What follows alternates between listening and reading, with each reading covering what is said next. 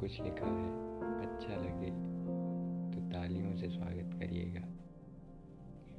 कि माँ की हर बात निराली है। उनके होने से ही तो जीवन में हरियाली लोग कहते हैं कि होनी चाहिए महबूब से मोहब्बत। उन लोगों के लिए माँ का अंश बस जीने के लिए। इतनी वजह काफ़ी।